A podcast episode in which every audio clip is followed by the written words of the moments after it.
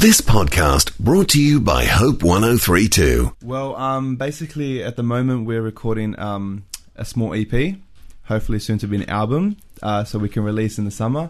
It's um, at the moment, it consists of five songs. So we re- we've written five songs, and um, yeah, it's just everything's been just a great experience and ha- a lot of hard work. A lot of hard work. Definitely. Well, that's what pays off in course. these kind of things. Of course. And what sort of sound have you got um, that you're working on? Is it It's very um summer feel. So we're trying to bring in a little bit of One Direction, and even if we have to, Michael Bublé, because it's, it's we're we're trying to make a unique twist to um my new style. So it's, Yeah. it's going to be great. How do you feel like the show helped develop your style from day one to you know moving off the show? Was there something that really helped you kind of grow as an artist? Do you think? Um, definitely. Uh, it was very different because at the beginning I was looking more into the R and B Latino side of things, and by the end of it, I was looking at the boy band side of things.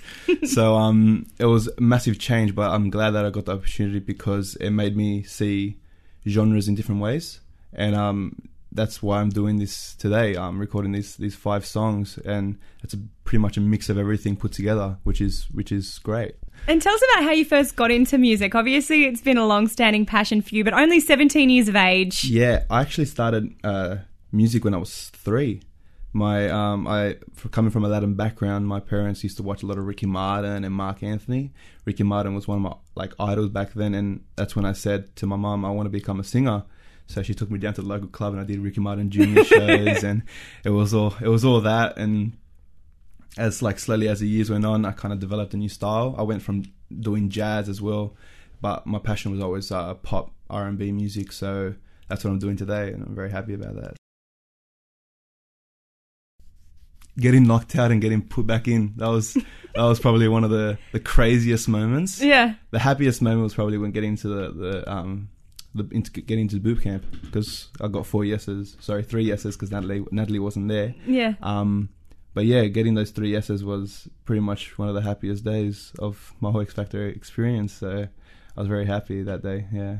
And did you make some great friends along the ride as well? Oh, incredible friends, especially the, the the boys that I got to put into the boy band with.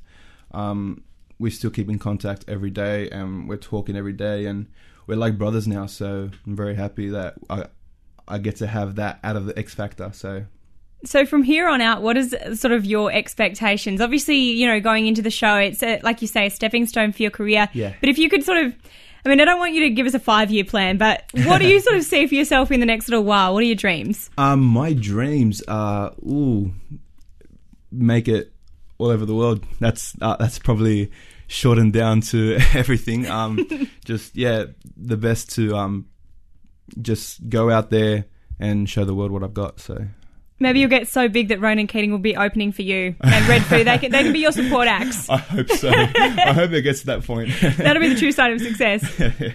And I couldn't have you in here without asking you to sing us a little bit of any song of your choice, whether it was Oh. one of your audition tracks. I know you did. Um, you wrote one of your first originals. I'll probably sing just for the sake of it a Michael Bublé song because I did grow up listening to jazz as well.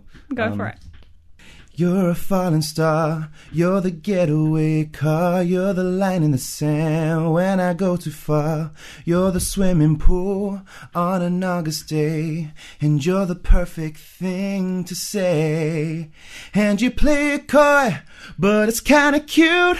Oh, when you smile at me, you know exactly what you do. Baby, don't pretend, cause you don't know it's true. Cause you can see you when I look at you. And in this crazy life, and through this crazy times, it's you, it's you. You make me sing your every line, your every word, your everything. Thanks for listening. Start your day with life words. Subscribe to Hope 1032's free daily email devotional at hope1032.com.au.